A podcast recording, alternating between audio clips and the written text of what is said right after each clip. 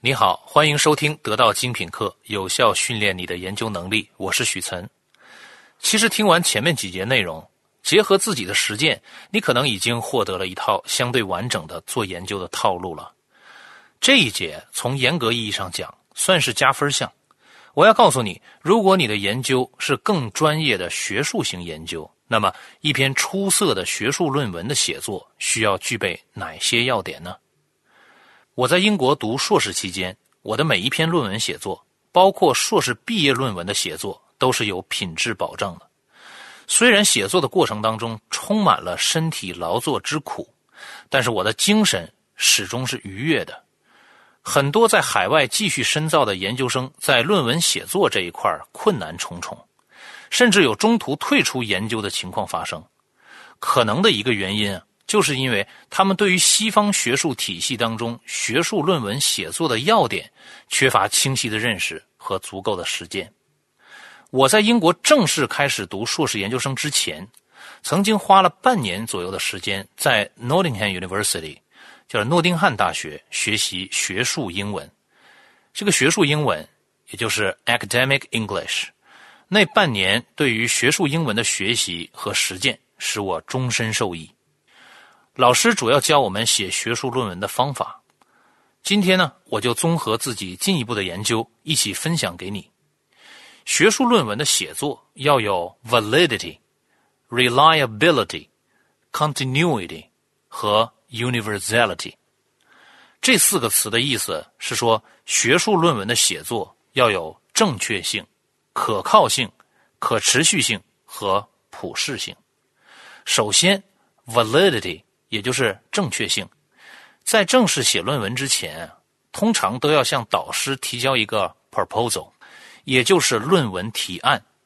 用意呢，就是获得导师对你论文正确性的认可。这个提案当中会呈现你的论文要研究的核心课题、论文的结构框架以及每一部分的逻辑关系。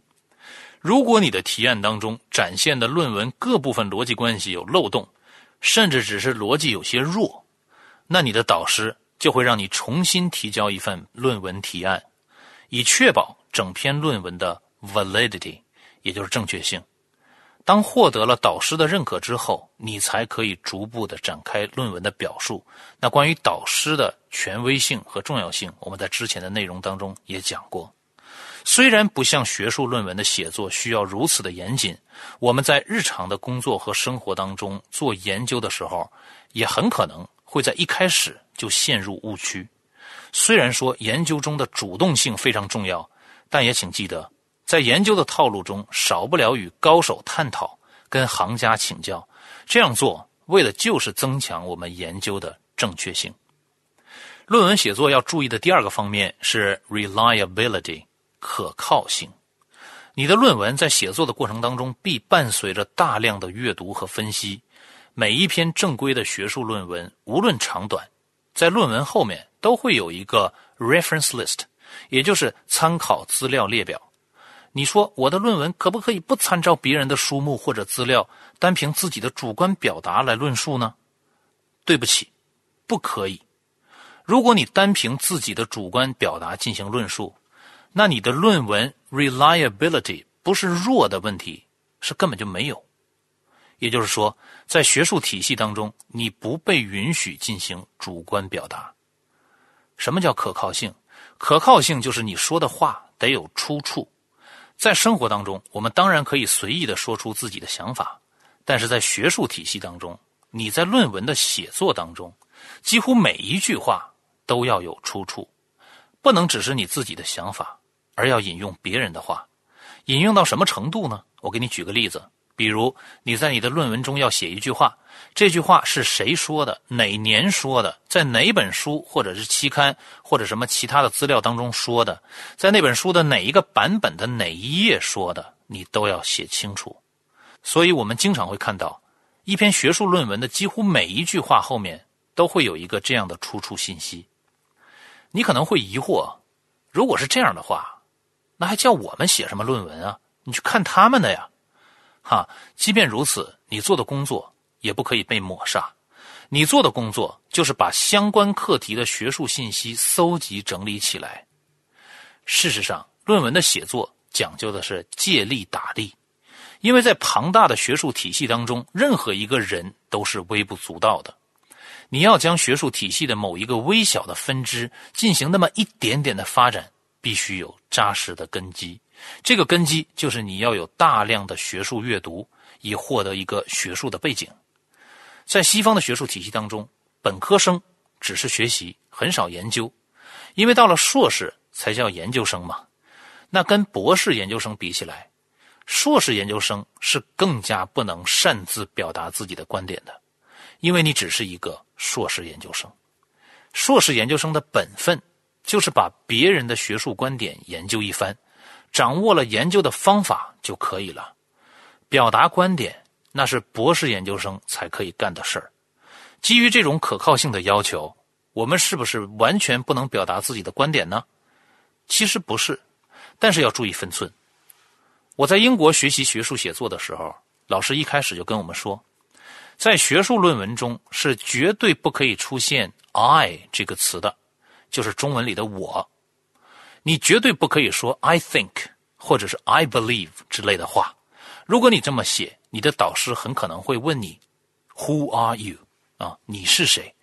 事实上，你基于大量的学术阅读，把符合或者说适合你要表达的观点的内容引用出来，也就相当于我们表达自己的观点了。这就是我之前说的借力打力。除了写学术论文，在日常的工作和生活的研究中关注可靠性有什么好处呢？这样做会使我们随时保持警惕。当我们看到某条信息的时候，如果不是有据可查的，我们可以对其持怀疑态度。尤其在网上，谣言和不实信息无处不在。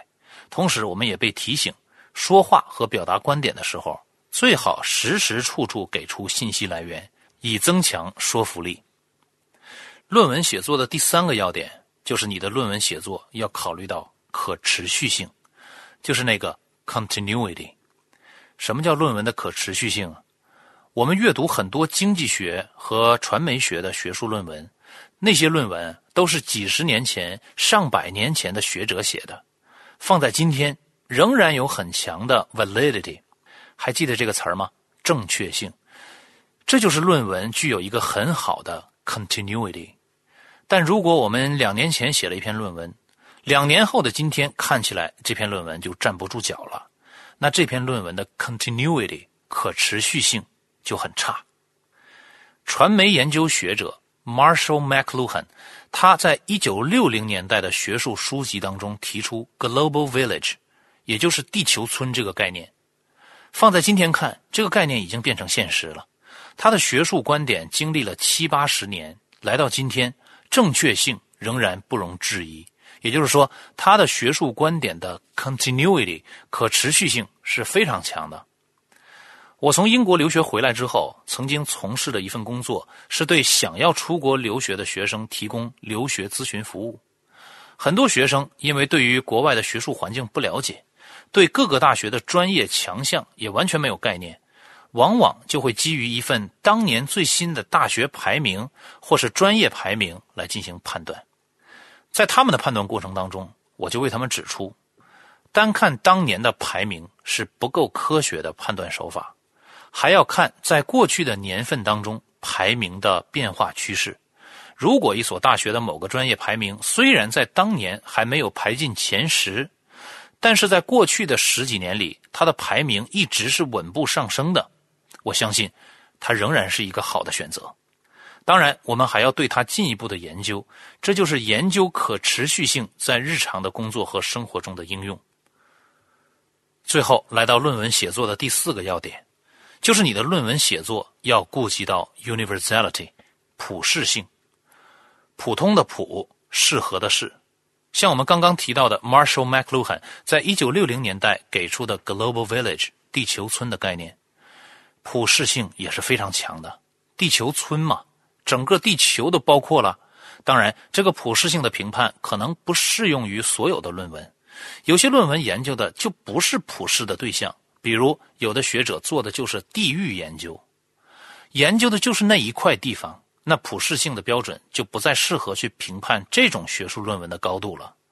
但是无论如何，普适性差的论文在正确性、可靠性和可持续性处在同样的程度下，在整个学术体系当中，其重要性可能是不如普适性强的论文的。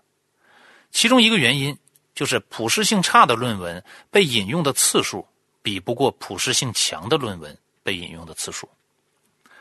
我们在日常的工作和生活中所做的研究，大多是个性化的，凭个人兴趣和要解决的问题而做的研究。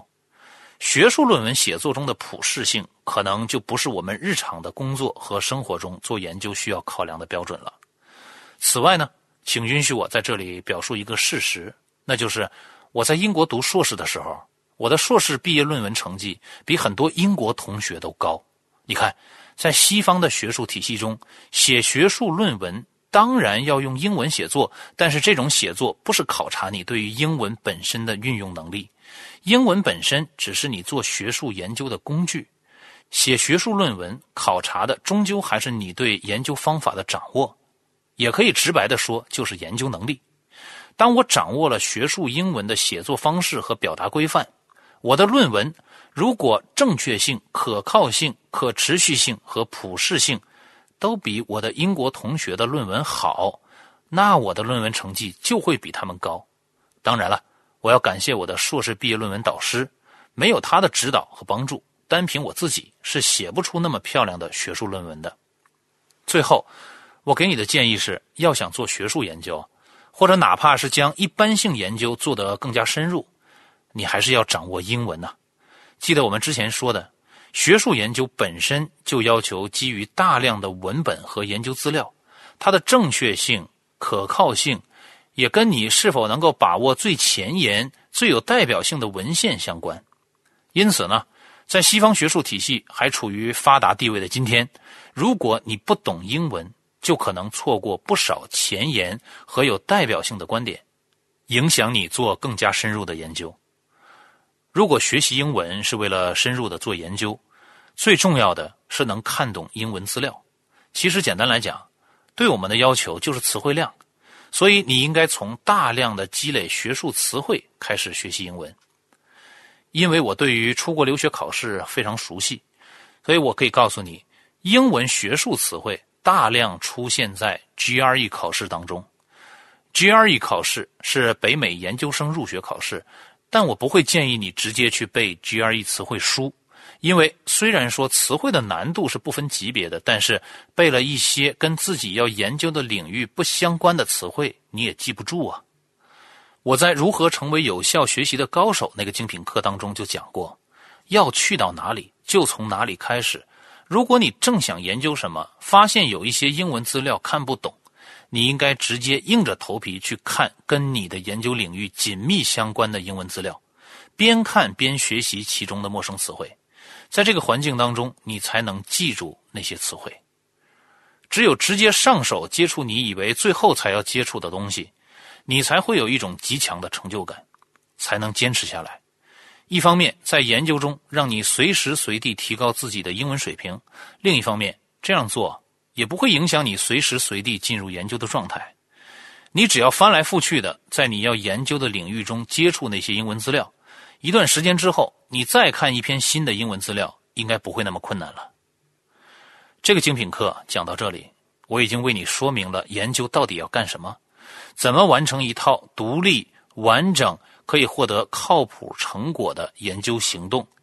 我最后要送给你的临别赠言是。